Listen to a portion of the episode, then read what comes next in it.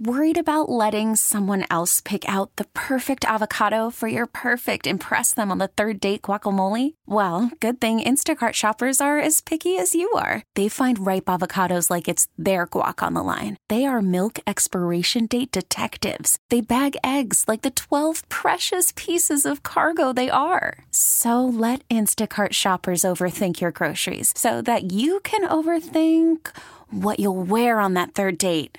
Download the Instacart app to get free delivery on your first three orders while supplies last. Minimum $10 per order. Additional terms apply. We really need new phones. T-Mobile will cover the cost of four amazing new iPhone 15s. And each line is only $25 a month. New iPhone 15s? It's better over here. Only at T-Mobile, get four iPhone 15s on us and four lines for $25 per line per month with eligible trade-in when you switch. Minimum of 4 lines for $25 per line per month with auto pay discount using debit or bank account. $5 more per line without auto pay, plus taxes and fees. Phone fee at 24 monthly bill credits for all well qualified customers. Contact us before canceling account to continue bill credits or credit stop and balance on required finance agreement due. $35 per line connection charge applies. See T-Mobile.com. Dana Carvey, nice enough to join us here. Damon and Ratto on 95.7 The Game. Dana, thank you so much for joining us. Really appreciate your time today. How are you? Not a problem. Love to talk about my Niners. Damon and Ratto, not Ray, but could be Ray. It is. Sorry. All right. Yeah. 77, and I've really lived a long time. I feel incredible, and I look amazing. You can ask my wife. But, that was just, I was going to San Francisco State, and, I just was trying stand-up. I was bombing. The first night I did stand-up at a dive in Berkeley, I thought, I think I could do this. I was watching open micers, and then this guy came up, and he was extraordinary. I go, I don't know about this. And it was Robin Williams. So, yeah, I could see how that would be a little intimidating for sure. Do you remember who you beat out for the title in 77? Oh, sure. I mean, I think A. Whitney Brown was there. I think Mark McCollum was favored. He was a guitar player impressionist, and he went overtime. You had to have 15 minutes. I only had 5 at the beginning of the round robin. You would go and do 5 minutes at different crazy clubs. And then so I had to write a bit to get to 15, and I was in the third spot. I won over Gil Krishner by 3.3 of a point or something. It was a lot of luck. And then Robin handed me a $500 check, and Mort Sahl was there. Very nice. Very nice.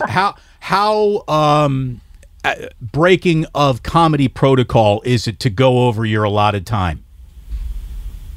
I mean, I guess if you're killing, that's comedy competition. It was just, that was the rule. Can't go over 20, because it was a competition. It's like a reality show, and it just was playing by the rules, and Mark actually went over. But if you're a middle act, I had a middle act once at Cobb's Comedy Club in San Francisco do 70 in the late show. He was a middle act supposed to do 30, and he did 70. That's a little bit much when you're the headliner to follow 70. He goes, was that 70? I go, yeah, it was. That was Rob Becker, who did Defending the Caveman. Hi, Rob. He's retired in Ross.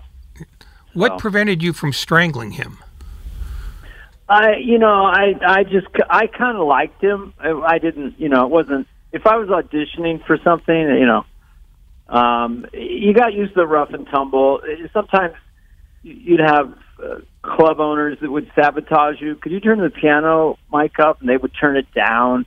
You would be doing comedy, and then there'd be some dude drunk standing at the edge of the stage. And I never tried to hold my ground. Some guys would, start swinging or take the mic and fight the guy.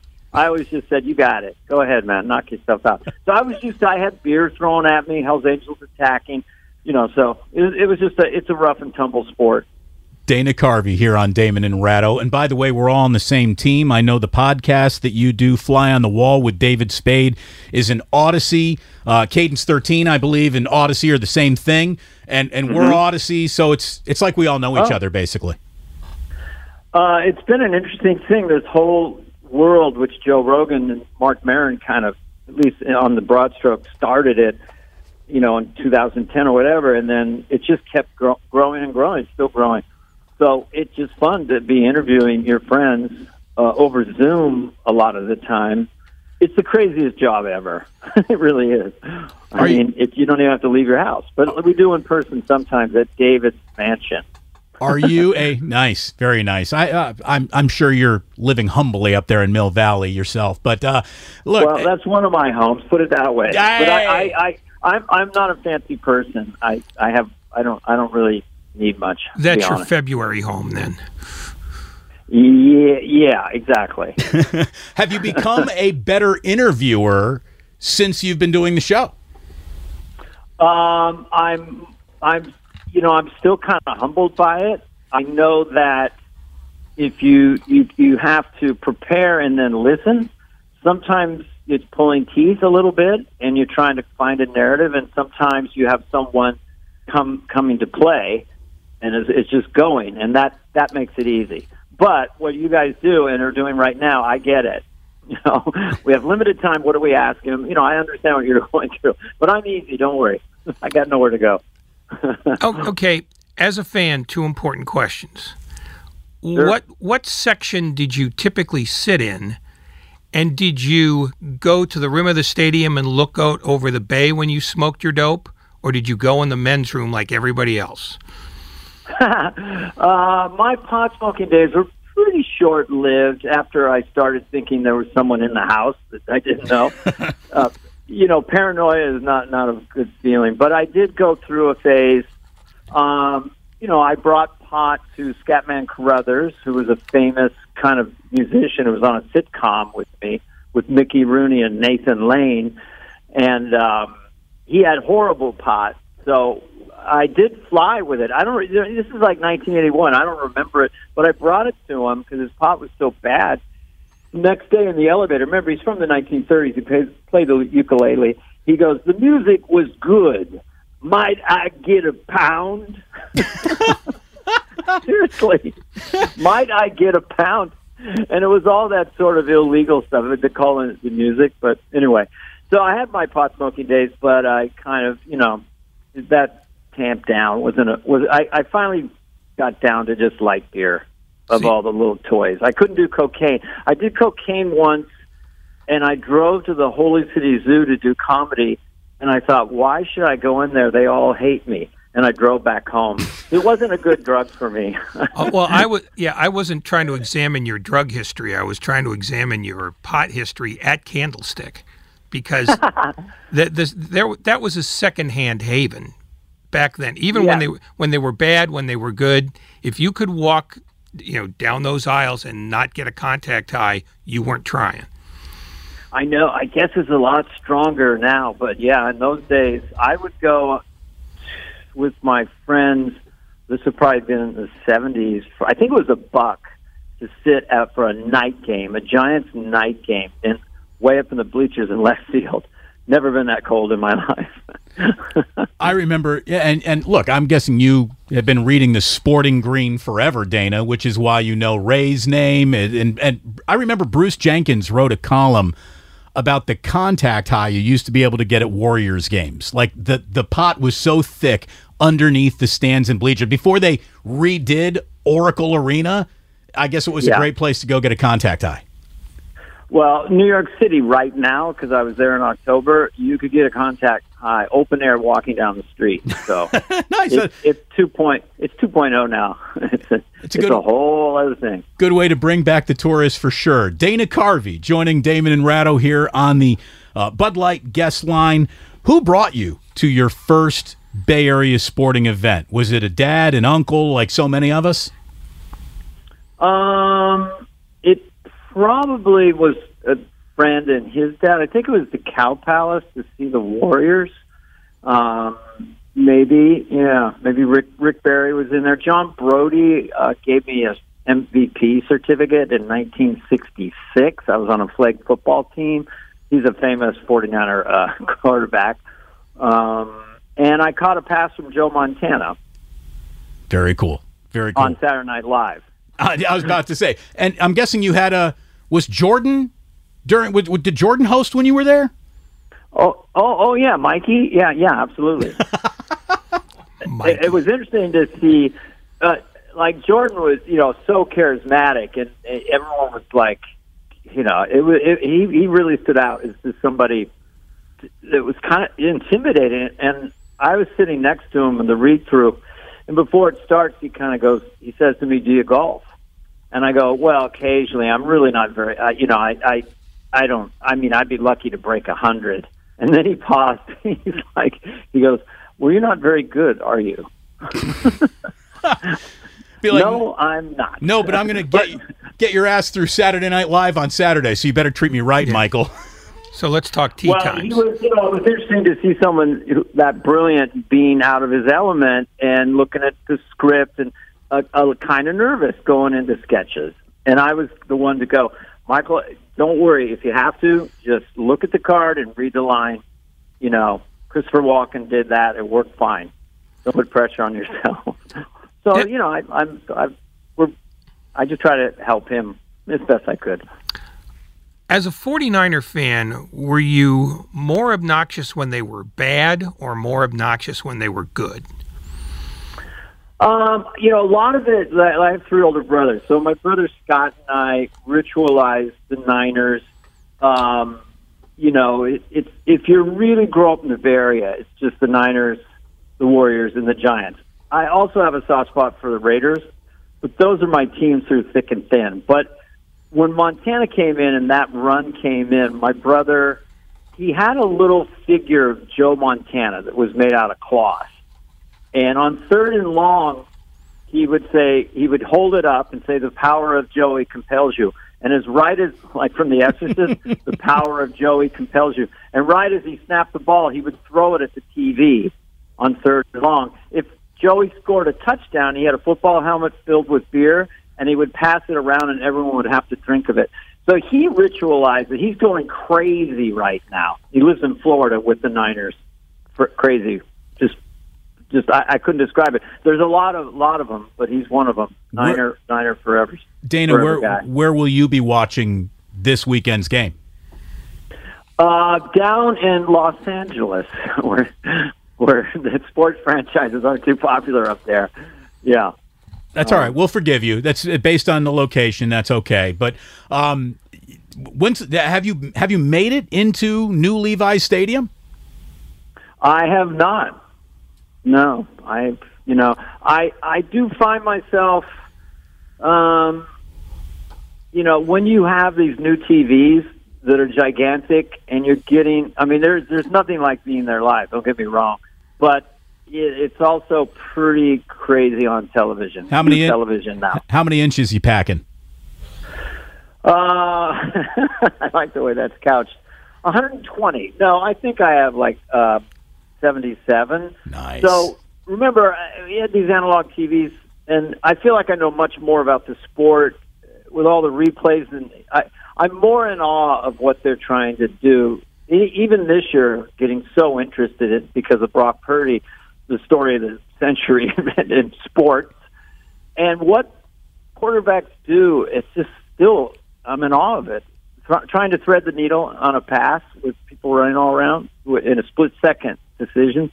It's amazing, isn't it? I mean, did you play football, Damon? Yeah, but I was not never asked to throw a football. I was just one of the fat kids blocking for the guy who threw the football. And when I say I play football, I mean, that seems like a thankless job. It's so necessary. It is necessary. And I necessarily didn't have the talent to do anything other than be large. So that's what I did when I was out there. What would be, Dana Carvey here with us, what would be the comedic equivalent of a seventh-round rookie quarterbacking a Super Bowl appearance? Like, what would be the comedy equivalent of what Brock Purdy is doing? Jeez.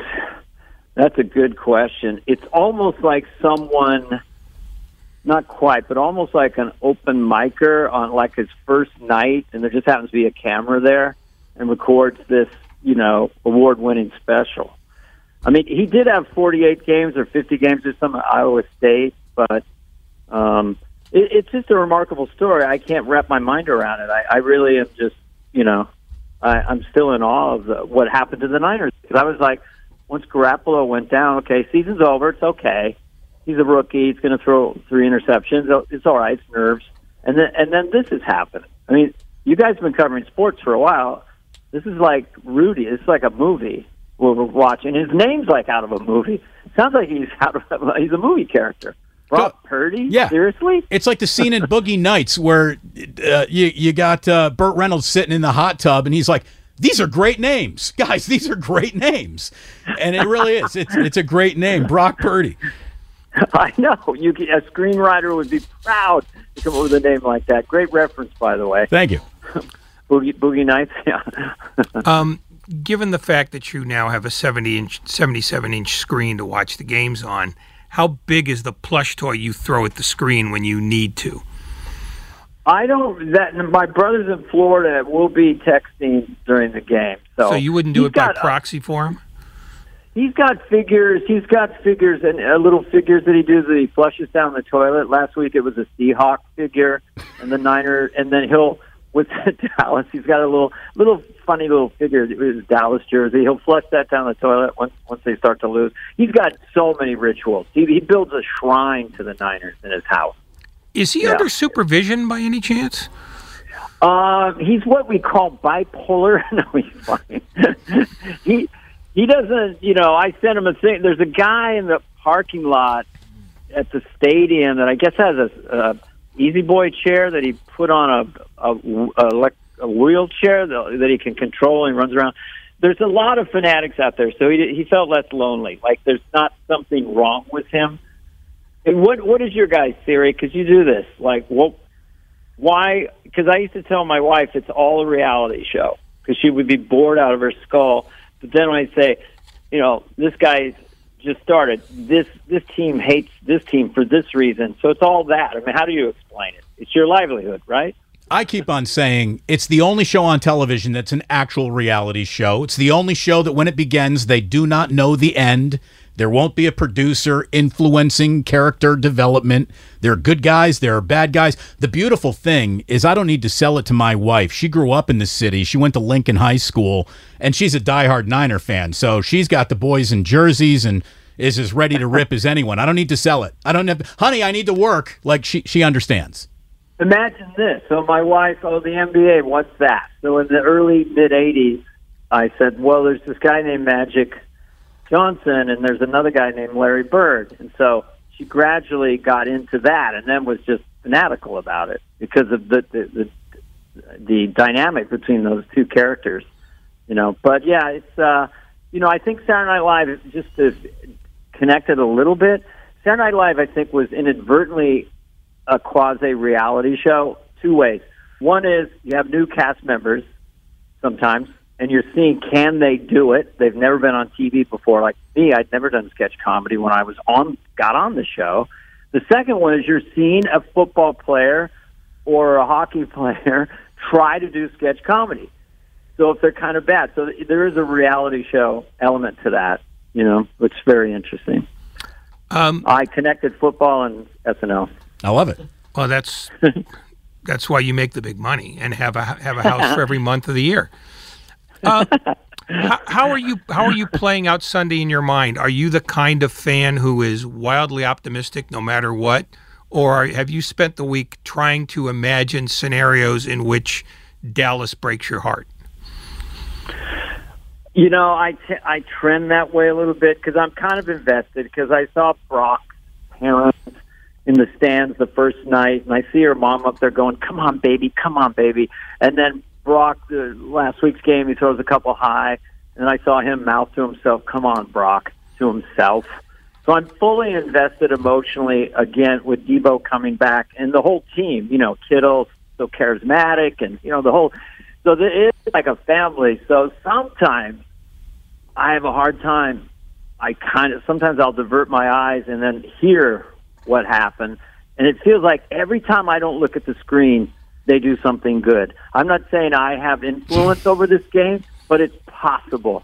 It could be a science fiction movie. If I look away on like 3rd and 3, they seem to always do well. Sometimes I look at it, not so good. So then is it your moral duty to not watch the game at all? Yes. There you go. Or just go to the bathroom when they're in the red zone because they're going to have to score here against Dallas this weekend. I'm the best 49er fan ever. I haven't seen a game since 1997. But I watch it and I will look at it and I don't I didn't follow exactly what was going on with Tampa. I know they're a 500 ball club, but I don't know who was injured. But Dallas looked awfully good against Tampa Bay, you know, and so we'll see. They're a little scary just because of how physical they are and their quarterback can run. But I don't like to get cocky, right, guys? I mean, we've got these Hall of Famers everywhere. You know, it's like, you know, we've got Bosa. It's such an all-star team, but you know, an ankle injury, something happened. It's the whimsy of all that stuff too that will make the game compelling. No matter what happens, stay healthy, you know. Christian McCaffrey between now and the end of the year, and this team. McCaffrey, have you guys? I mean, there's something magic about the way he runs. I mean, there's runners as good as him, but there's something about the way he accelerates, he pauses, the way he protects the ball. That guy is freaky. How we got him in the middle of the season? He's special. It's one of the greatest. Hey, I knew he was good, but until you watch him every day. Every game, you don't understand how good he truly is. We all knew he was good when he was with the Panthers, but I don't think anyone really realized that he was this level of NFL good. Of course, he played at Stanford, but nobody really talks about Stanford anything. But, man, it is amazing how good he has been. Dana Carvey has been awfully good to us. Thank you for all the time. Can we spend a little bit more time with you? Because we got no rules here. We're on the stream. We can just do whatever we want. I have a few minutes, sure. I got to ask you, a couple of years ago, you and Mike Myers, you're doing Super Bowl spots. How cool is it to watch yourself in a Super Bowl commercial while you're watching the Super Bowl? Kind of surreal. I mean, you know what? What was it, 3 or 4 years before with Aaron Rodgers, Kevin Nealon and I did Hans and Franz for the Super Bowl. Yes. So then we get the Wayne's World one. I'm trying to think what would be, you know, Church Lady, maybe two in Cinder. You can't have a character like, well, you know, we drink our alcohol. It's great. You know, that's not going to fly. So, but yeah, you know, life is surreal for everybody. I'd say for me, being from San Carlos, Bay Area, College of San Mateo, San Francisco State, barely middle class, that to even get on television was just crazy. And to get on Saturday Night Live, but I remember with George Bush Sr., my friend, hanging out with him, and he said to me once, he goes, I can hardly believe I was president. You know, seems kind of like a fever dream. Didn't know what I was doing. No, okay, I gave you a little taste of that. Oh, so we're drinking it up. This is amazing. I was hoping it was an actual quote. But yeah.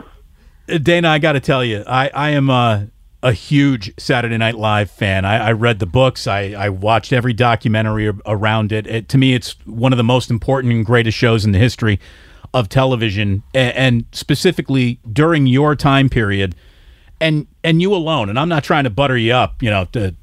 I'll take it. I really mean it. I think you're the single greatest Saturday Night Live cast member I've ever seen in terms of just crushing it, episode after episode, week after week, quotable. The most quotable level of Saturday Night Live characters that I had walking into high school the very next day. And this absolutely has to do with my age at the right time, because you know, everyone who's 14, 15, and 16 watching Saturday Night Live is assuming that this is the greatest era of Saturday Night Live. But I've gotten older, and I've researched the old eras too. I think you truly did that cast with you and Dennis Miller and Lovitz. I think that is the high water mark of the entire, what is it, near 50-year run of the program now. 3 more years to 50. Well, that's very nice of you to say. I had there's a lot of whimsy to that too, but coming in with Phil, God rest his soul, we didn't know we would have a full season pickup that year. It was 8 shows. So they said if we don't hit the ground running, they're going to pull the plug, believe it or not, because 85 was a rough year. And then the Church Lady was just something I did as part of my stand-up. I wasn't, you know, Mr. Church Lady, but put the dress on, did the thing. No one thought it would work, and boom. And then it was at home base, which is a huge advantage, right in the center of the studio. And I had Sean Penn on, and then Phil and Jan Hooks were doing characters. It was like a perfect thing that happened to me. I got a lot of leverage from that early on. So I wasn't, it still took me 80 shows to relax, but I think by 90 to 93, we had Sandler and Farley and Spade and Chris Rock. It's still, for one more year, we had Dennis, we had Phil, and then Mike Myers came in. We had kind of a pretty potent, if you think of it as a sports analogy, we had a very good team, a lot of weapons in those 3 years. It's like Bosa, Armstead, Kittle, Fred Warner. It was an all-star team. It certainly was. You know, there's always warm memories that are attached to your childhood. And the hardest I think I've ever laughed with my mom and dad at the same time was an old HBO special. And it's the first time we saw Chopping Broccoli. And look, if you have to explain a joke, by definition, it doesn't work. But sometimes jokes that do work, like, cannot be explained. And this brings me to Chopping Broccoli. Like, that is one of the funniest things I have ever seen. And if you then tried to explain it to someone, you'd sound absolutely crazy. Why did Chopping Broccoli work? Why did that become an iconic comedy routine? It's one of the more mysterious things, but all I can say is I did it at the end of my first show. The premise was the character, we gave him a name, Derek Stevens. I'd done it in my stand-up. The premise was a rock star out of inspiration. Sigourney Weaver and Phil Hartman were the record executives, and then he was pressured to do his new song. So he's cold as ice, paradise, it's all that kind of order, you know, and then he's so out of stuff, he gets to chop broccoli and really works it. She chop, she chop. So it's so ridiculous. I don't know what sports announcer, but at least in the recent past, when there was a home run, there was one sports announcer go, and he's chopping broccoli. I don't know who that was on ESPN. Kenny Mayne. It had to have been Kenny Mayne. That just feels like something he would have done. Did you workshop? Did you workshop other vegetables? Did you arrive at broccoli, or was that the go-to vegetable the entire time? I had it going kind of at the other cafe, Carl and Cole.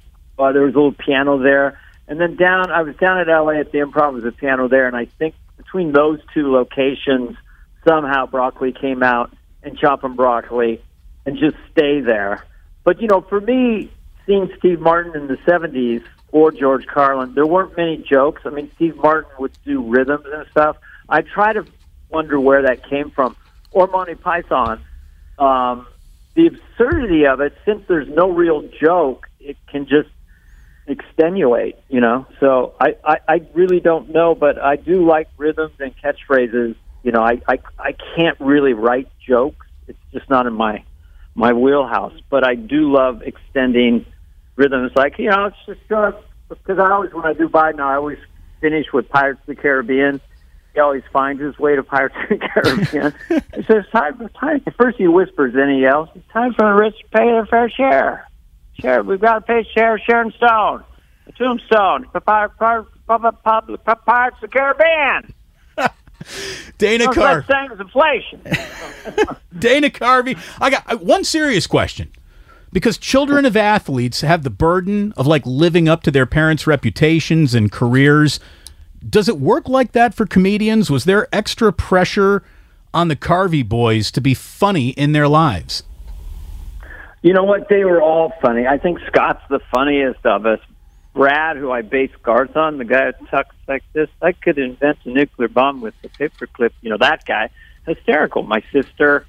It was a funny, rough-and-tumble baby boomer family, 1,500 square feet, one bathroom for all the kids. And goofy TV shows of the 60s and 70s, you know, Batman, you know, Wild Wild West. A lot of fighting, a lot of screaming. You know, we go to Montana every summer, and, you know, do crazy stuff. So, crazy family. The podcast is Fly on the Wall. I know that you guys interviewed Lauren Michaels, talking about the famous Bill Murray-Chevy Chase feud. Did you learn anything about that during your interview with Lauren? Oh, that was... yeah, and I think other people talked about that. Lorraine Newman, I think, talked about their feud and Chevy leaving, and they're both giant people, and I guess it was just, you know, they got in it. But Lauren, it was such a thrill to get him to do it, because he doesn't do a lot of stuff like that. No, he really doesn't. Well, he's a very good character, yes. That's the poll Dana Carvey has. You and David Spade, the Fly on the Wall podcast. You and Spade are doing something at the Largo at the end of the month, aren't you, down in L.A.? Yeah, we're going to do a live podcast with our friend Will Ferrell, one of the all-time greats of SNL. Yeah, that would be fun. Sounds fantastic. Yeah. I wish I could be a fly on the wall for that one. Unfortunately, I got to be covering the Niners, hopefully, you know, going to the Super Bowl, or maybe that's a bye week. Yeah.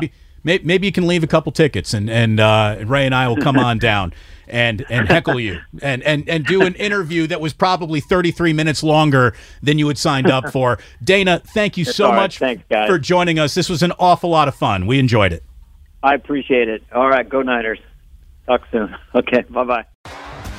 T-Mobile has invested billions to light up America's largest 5G network, from big cities to small towns, including right here in yours.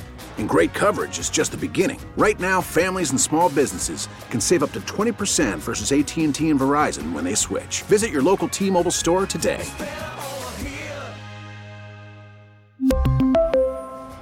Plan savings with 3 lines of T-Mobile Essentials versus comparable available plans. Plan features and taxes and fees may vary. Spring is a time of renewal, so why not refresh your home with a little help from Blinds.com? We make getting custom window treatments a minor project with major impact. Choose from premium blinds, shades, and shutters. We even have options for your patio, too.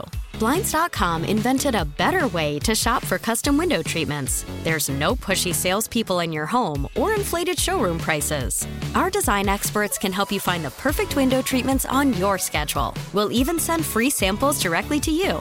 Plus, we can handle the measuring and installation for you. Unlimited window treatments installed for just one low cost. And with Blinds.com, you'll always get transparent pricing. No hidden fees. Our free shipping and 100% satisfaction guarantee can put the spring back into your step. And into your home, too. Shop Blinds.com right now and save up to 45%. Up to 45% off for a limited time at Blinds.com. Blinds.com. Rules and restrictions may apply.